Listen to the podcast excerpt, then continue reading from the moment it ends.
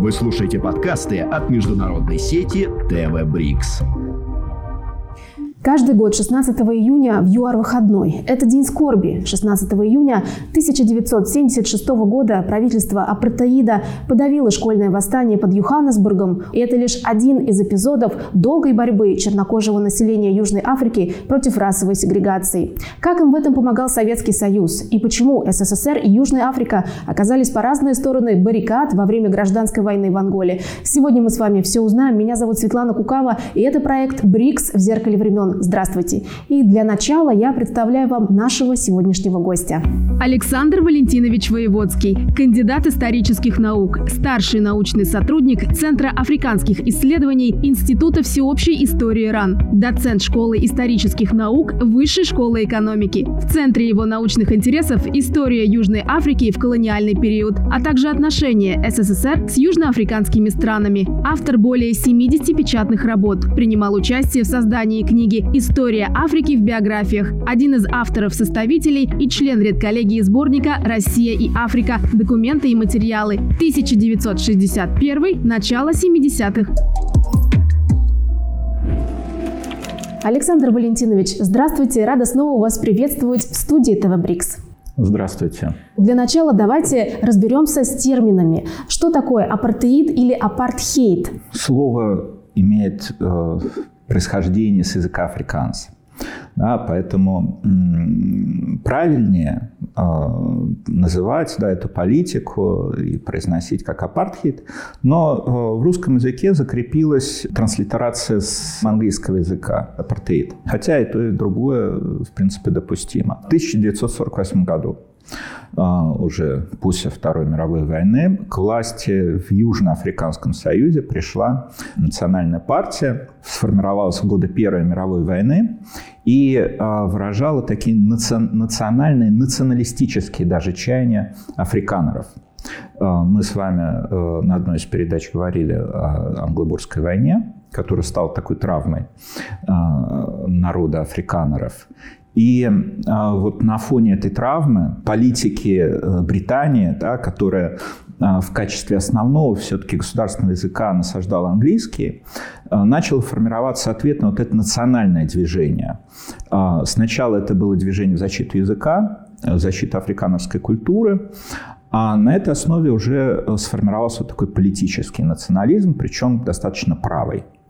А, национальная партия в годы Второй мировой войны симпатизировала гитлеровской Германии, у них были определенные связи. И вот в 1948 году, придя к власти, а, лидер национальной партии Даниэл Франсуа Малан как раз провозгласил апарт, апартхейд или апартеид в качестве государственной политики. Идея была в том, а, что э, лица европейского происхождения да, и африканцы являются носителями разной цивилизации, культуры, э, смешение между которыми губительно для одной и другой культуры.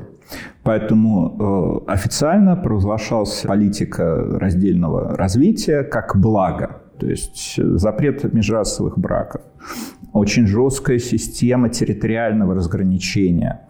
То есть в зонах, э, предназначенных для белых, не могут постоянно жить африканцы, они могут приезжать только на работу.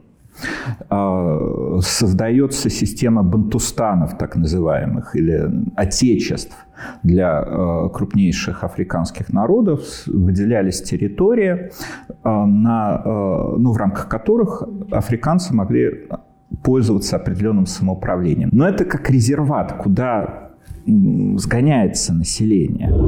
Какие методы борьбы с режимом использовало сопротивление? Коммунистическая партия с 50-го года находилась под запретом и работала в подполье. Но именно в эти годы, в 50-е, происходит очень важный такой процесс. А, Южноафриканская компартия а, она сближается с Африканским национальным конгрессом и организационно, и а, начинает формировать общую платформу действий. И будущий лидер Африканского национального конгресса, лидер уже а, Южной Африки в 90-е годы, Нельсон Мандела, в 50-е годы вступает в Компартию. Хотя э, до этого он к коммунизму относился очень скептически, потому что коммунизм – это же европейская идея. Уже к началу активной борьбы с режимом апартеида, и Компартия, и Африканский национальный конгресс начинают составлять вот такой единый фронт.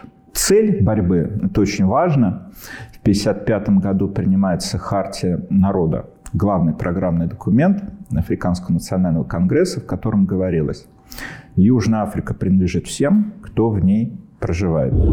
Какова на тот момент была роль Советского Союза? Как он помогал бороться с апартеидом? Такой вот поворотный момент – это расстрел в Шарповиле. 21 марта 1960 года была расстреляна мирная демонстрация африканцев.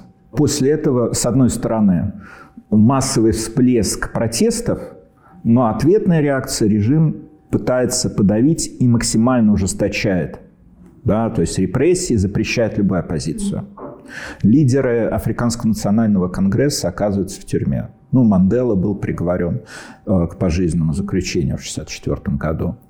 В этих условиях, когда э, фактически э, вот лидеры сопротивления вынуждены были э, переместиться за рубеж, именно ключевая роль была Советского Союза, который оказал им финансовую помощь, поддержка материальная, связанная с самыми разными поставками. В архиве документ в руки попался, где указано в 1967 году там тонна сахара, несколько десятков тысяч коробков спичек, а, сколько-то соли, да, то есть а, фактически а, полное обеспечение да, Африканского национального конгресса, которое действовало в эмиграции. Во-вторых, произошел переход к вооруженной борьбе. Советский Союз а, представляет обучение, военную подготовку. Это Сходня под Москвой, это Одесса на базе Одесского военного училища, это Перевальная в Крыму.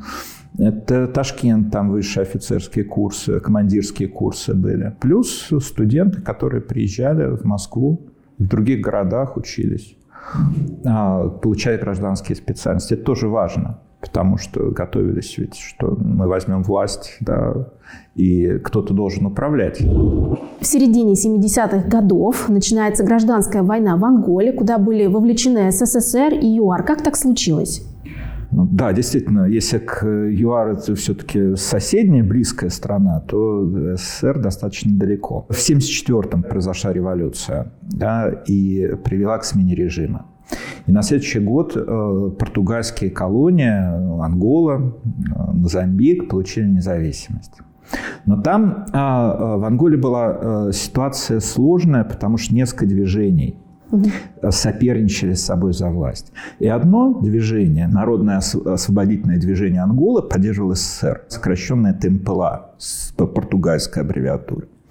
А другие же поддерживала Южная Африканская Республика, да, режим апартеида, режим национальной партии, потому что э, в Южной Африке а, опасались, что если придет просоветское, промосковское движение к власти в Анголе, которое пограничное с тогдашней Южной Африкой, нужно помнить, что современная Намибия в тот момент была провинцией ЮАР, то тогда э, вот эта граница э, враждебных государств будет вплотную примыкать к Южноафриканской республике. Поэтому ЮАР предприняла все усилия, чтобы не допустить прихода вот этого э, движения МПЛА к власти, воспрепятствовать этому, поддерживая его оппонентов. Советский Союз направил своих советников. Там же воевали в Анголе кубинцы, такой интернациональный долг выполняли а, на стороне вот этого народного освободительного движения Анголы. И ЮАР тоже поддерживал не только вооружениями, да, и не только тренировала там, боевиков, да, но и юаровские войска вторгались на территорию Анголы. Юаровская авиация а, бомбила позиции правительственных э, войск в Анголе.